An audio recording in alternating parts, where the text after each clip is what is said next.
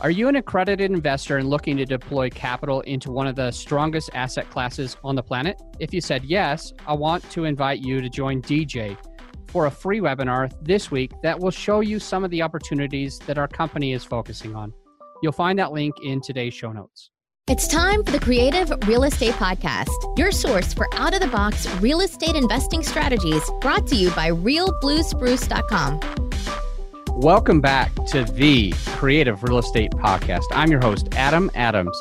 And today we have a special treat, guys, because we're joined with Lucas Miller. Lucas Miller is a fifth generation Denverite.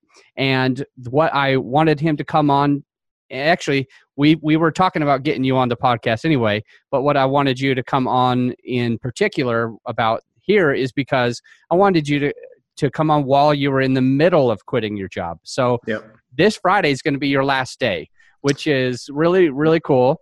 Um, let's go into a little bit more about that. You've spent the last eight years or so working on state, federal, and, and local politics. Yep. You also, um, most recently, you were a lobbyist for the Colorado Apartment Association. Is that right? Right. Yep. That's right. So you you guys were big advocates on behalf of like owner um, apartment owners, managers, and and developers within the state of Colorado. Exactly. And so you are very intimate with the type of people that you know that we're talking about usually on this podcast. We do a bunch yep. of like syndications and apartment stuff. Uh, you transitioned out of lobbying though to pursue a full-time career investing in multifamily apartments. And exactly. you've got this company called Bang, Bannock? Bannock Capital yep. Bannock Capital. So that's where you are right now. Friday's your last day. Uh, you said you will stay on as a consultant for them because they got some projects yep. where they still need you but you're no longer full time uh, because you want to focus on multifamily investing so let's yep. get into that what is your experience level in multifamily investing yeah so um, i i should mention that you know part of my work as a lobbyist is you're exposed to a lot of um, the legal issues a lot of the laws a lot of lots of things with regard to politics and multifamily investing, but um, sort of as uh, just being around these folks, I'm also been exposed to how they run their day to day operations.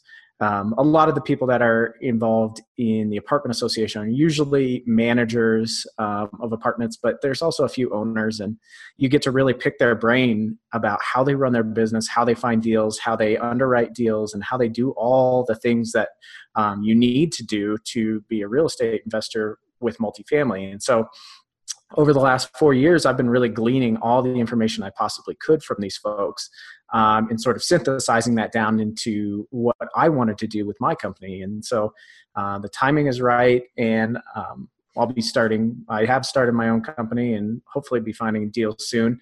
Uh, but my first exposure to real estate was cleaning out rental units with my old daycare provider. Um, she would take us along as she was doing turns, and uh, um, I just sweep, vacuum, clean, get in her way probably.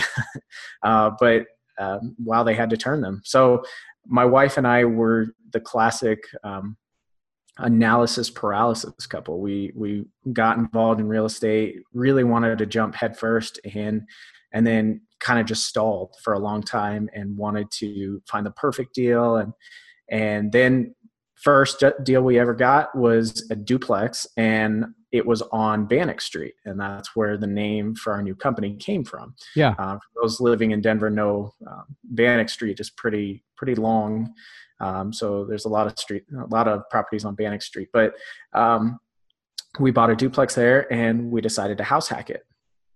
Great.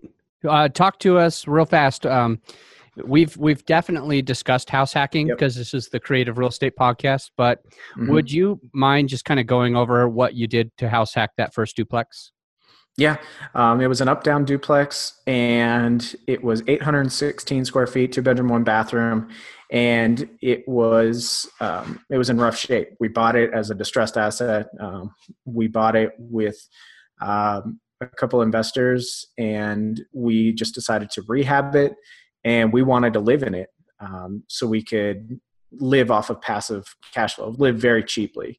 Um, essentially, our mortgage we like to say was around twelve dollars Um, that's wow, including our our principal interest and and the rent that was offset um, with the bottom unit being rented. So great. So, what was the original cost of that duplex that you only were paying out of pocket twelve bucks a month for? It was um, two ninety nine, uh, two hundred ninety nine thousand dollars, and that was in.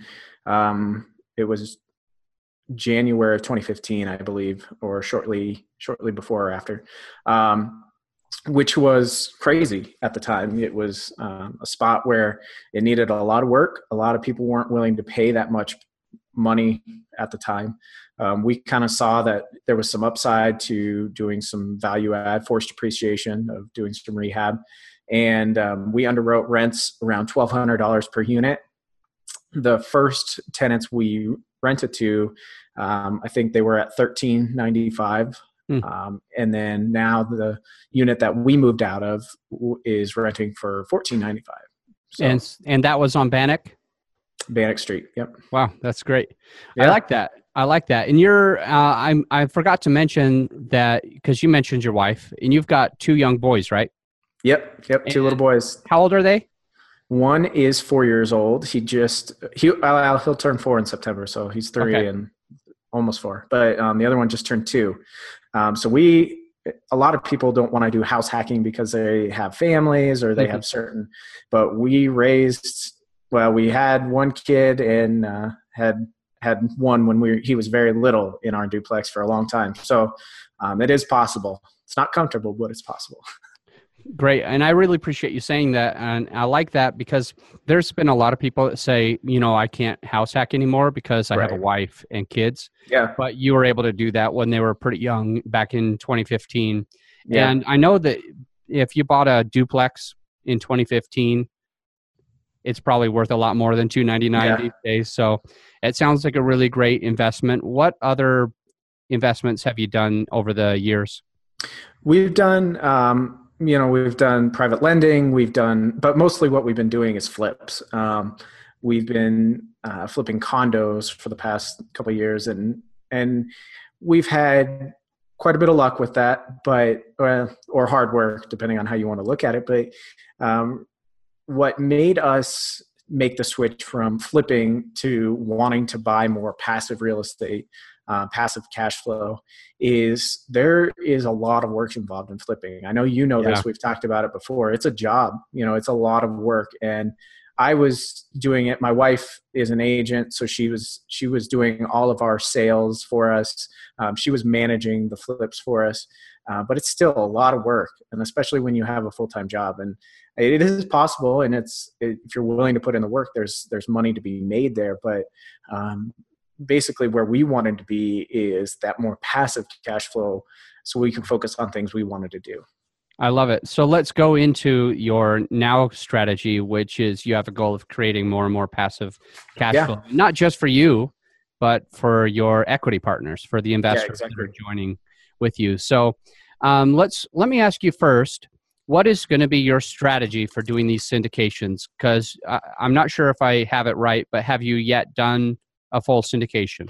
No. What no, is the, What's your entrance? Are you going to partner with other people that are already doing it? Are you going to take a education that costs you fifty grand? No. What's what's your path? Um, you know, for the past like I said, four years, I've been learning as much as I can about this. And one of the resounding themes is I don't know a whole lot about it. Even though, even though I want to learn as much as I possibly can, I don't know everything. Um, so I'm going my own route in trying to find these deals, trying to learn as much as I can by myself. But ultimately, I do want to take on a partner. I want to help provide um, uh, value to someone who's already doing it in this space. Um, whether that's finding a deal and bringing it to them or um, finding partners to bring to a deal. Um, any way I can sort of uh, get my foot in the door and help people um, with with their goals as well. Great, and you know we kind of brushed over this, but I remember thinking about it before we started recording.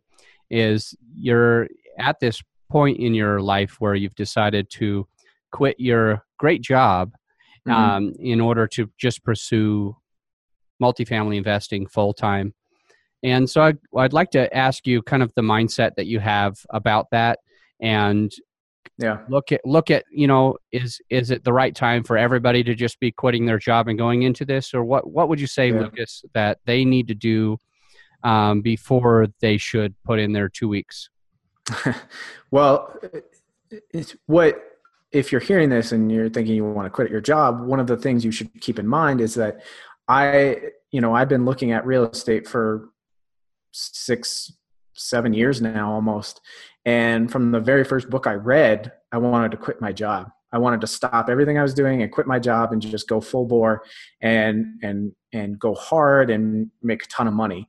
Um, luckily, I've had my wife has been my ground. Um, she's been very reasonable with me and and sort of talking about like, hey, we have kids, we have we're married, we have a mortgage, we got to pay for all these things. How Yeah. are you going to do that? And that's that's a that's a lot to take on. And you know, if you're a single young person, um, it's a different story. Um, if you're if you have responsibilities, if you have um, things you want to take care of, you need to put yourself in a good financial situation before you can make that leap. And luckily, we were given an opportunity um, where my wife um, she's going back to work. Um, part it's part time, sort of. Um, she can make her own hours. She can work from home.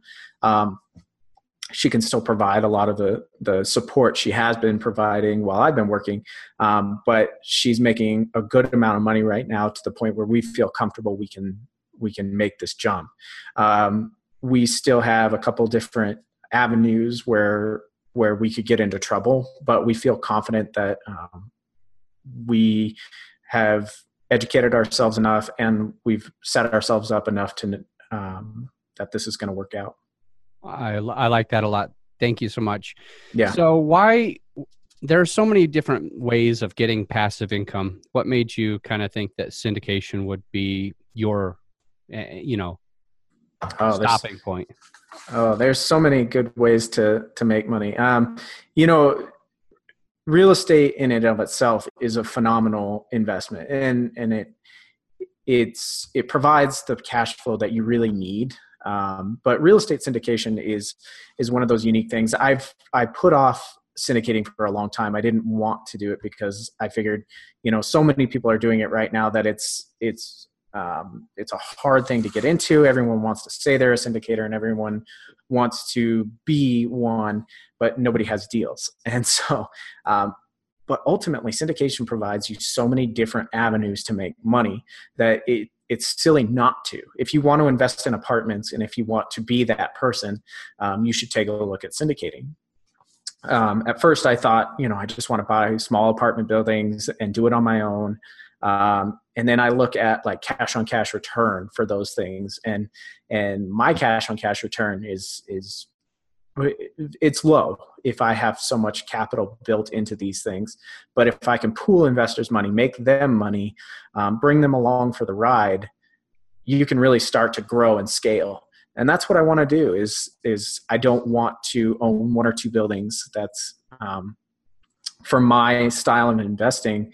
Um, I like to be a little more diversified in that. I don't like diversifying in the stock market. I like diversifying in location, asset types, building types, um, and there's so many different avenues that you can diversify in real estate. Um, and syndication really makes that possible.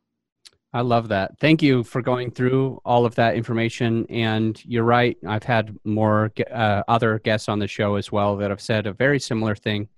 Rather than going to small and medium multifamily, you know, and owning one or two, or being able to buy maybe one a year for the next little Yeah. while, they found a lot more success both in cash on cash as well as um, just it.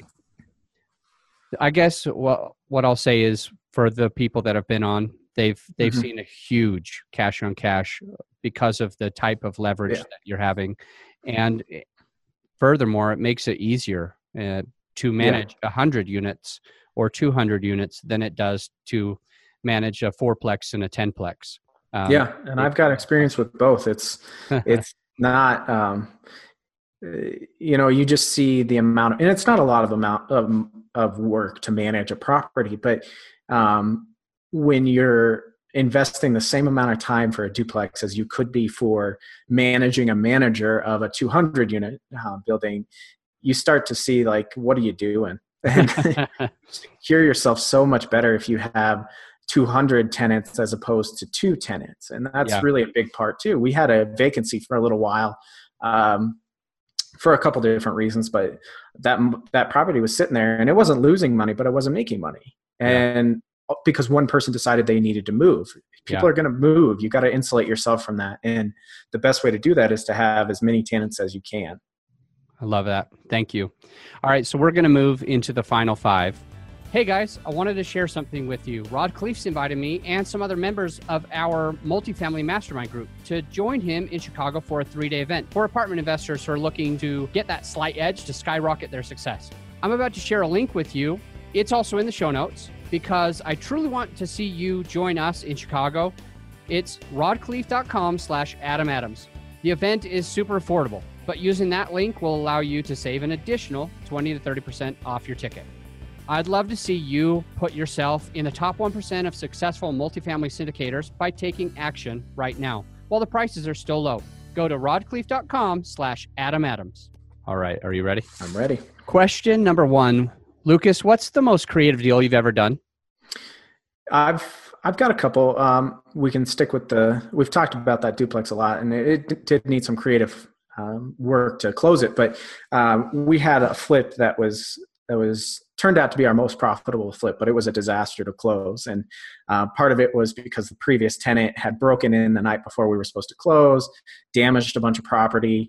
Um, so at the last second, um, the HOA manager made us put, um, I think it was around $3,500 in escrow. Okay to fix all this damage. And so me, the wholesaler, and the seller were all going back and forth. No one was talking to each other. It was just a disaster. And finally, like literally, as we were pulling into the title company, um, we got the word that it was good to close, and it create. We had to utilize creative funding because um, the when you're dealing with flips, a lot of the sellers who are in pre foreclosure or in foreclosure are they're not the savviest uh, people with money. And and i say that you know with all love and respect for what you do but they don't they didn't understand that we were trying to help them and make them money. They thought we were just there to screw them over. And and luckily i had a really good wholesaler who who came through and he actually fronted the money just to get the deal to close on my word that i would pay him back. So it was it was a creative deal but it was it was fun uh, looking back. Perfect. What is a book that you recommend for the listeners? Yeah, I've, I, you know, if you're looking into buying apartment buildings, I think um, Multifamily Millions by David Lindahl is a really good book. Um, but uh, what I've found is that with syndication, it's or, or, buying apartments in general, it's a matter of mindset more than anything and you got to put yourself in the right mindset to be able to tackle a property that's millions of dollars. And so um, the obstacle is the way by ryan holiday is a good book and um, obviously anything by grant cardone is a good book. Tell me again the obstacle is the way? Yeah by ryan holiday. I think that's the name of it. Um, I, i'll double check but and email you but i'm pretty sure it's hmm. the obstacle is the way. Yeah i'm taking notes. Uh, will you tell me his name again? Ryan? Ryan holiday Okay. It's spelled just like it sounds, but yeah. Great. Appreciate those two books, Multifamily Millions from Dave Lindahl, who's my coach and mentor, and then mm-hmm. uh, The Obstacle is the Way by Ryan Holiday. And then I like this next question. It's actually my favorite of all the questions. Think back, Lucas, to where you were five years ago, and then also try to envision where will you be in five years, and give me paint both those pictures for me. Yeah, uh, five years ago, I was living in Washington D.C. working on Capitol Hill and just starting um, to realize that I didn't enjoy working for someone, and that that was really when what spurred me to look into real estate, and uh, that was about seven or eight years ago. But five years ago is when I really started to kick it into gear and and really start um, researching what I wanted to do and where I wanted to be, and I thought it, I had this path of wanting to buy small rentals and flip houses and and you know i've gone through that progression over those past five years um, but really the most important part was that i realized i didn't want to work for somebody else mm-hmm. Fast forward to five years from now, I'm a big Joe Fairless guy, and I know you are too. And he talks about I will. Um, so I will control $100 million of multifamily assets. Um, I want to provide passive income for my family, for my investors, um, and I want to give back in a big way too. I've always wanted to have massive amounts of money so I can give massive amounts of money away. Thank you for sharing that. And I'm right there with Joe Fairless when we're talking about the mindset. Mm-hmm. I always, I've got, I have so many different conversations where I'm like, you can't think that way. You can't, yeah. you can't be like, oh, I hope to do this, or I'd like to do this, or it would be nice if I did this. Yeah. If you've got to find a way to that instead of having a goal, that it is it is a plan. It's a it's yeah. an action. It's right. a destination. When we're going yeah. to the grocery store, we don't like we don't like say i'd really like to go to the grocery store we don't say like oh wouldn't it be nice if i went to the grocery store or we don't say like oh i've got to write down that goal i've got to yeah. write it down that i'm going to go there no you just it's i have to i'm going to do this this is yeah. what i'm on my way to do and it's yeah. just a destination like any other destination and your destination is to control a hundred million dollars of assets in five years and yep. it's going to happen i know it's going to happen because you will I have to make it happen. Yeah, I quit my job. How do you give back? Um, I, you know, I've I really enjoy giving back. That's I, I, talked about wanting to give back in charity and wanting to give out money, but it's also more than that too. I want to give back. Um, I've talked to a lot of people about um, flipping houses. That, you know, people who want to reach out and talk about things and or talk about um, how political advocacy or lobbying might be able to impact your investment. I love talking about that. Uh, but I really enjoy giving to charity too. I mean, I'm involved with our church and and actually our our company before it's made a single dime has already made its first donation. So, um, you know, I want to never confuse my priorities or my principles um, with what I'm doing day to day, and I, I just want to keep that in mind um, because I really do want to make a lot of money. I'm not ashamed to say that, uh, but I want to utilize it in the right way too. Yeah, I I really appreciate you going through that. When you mentioned, so you obviously you mentioned donations and charity, and that mm-hmm. your company Bannock Capital has already made its first donation before it made its first yeah. income. W- what were you saying when you were talking about your friends who were flipping houses? Yeah.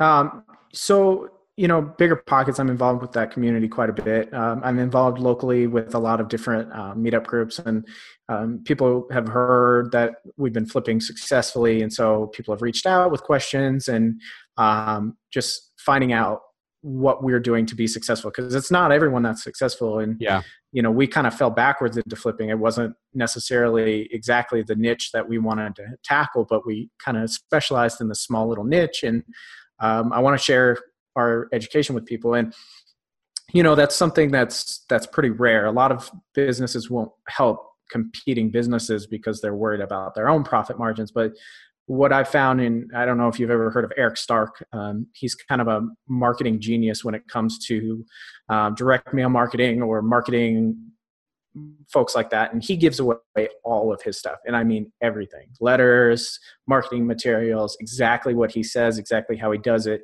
And his thinking is that most people aren't going to do it. You know most people are lazy they're not. Most businesses fail between inception and execution and he's saying look you're never going to be my competition. I'm going to always do it better than you but here's how i do it better than you. Um, and so i've taken a lot of what he, he's um, he does and what he says and i'm willing to help anyone who wants to help themselves and and that's a big part of giving back. Yeah so you've kind of been able to take a role uh, as a mentor or a coach um, not necessarily getting paid but you've been able to kind of help people walk them through holding yeah. hands to make sure that they're safe.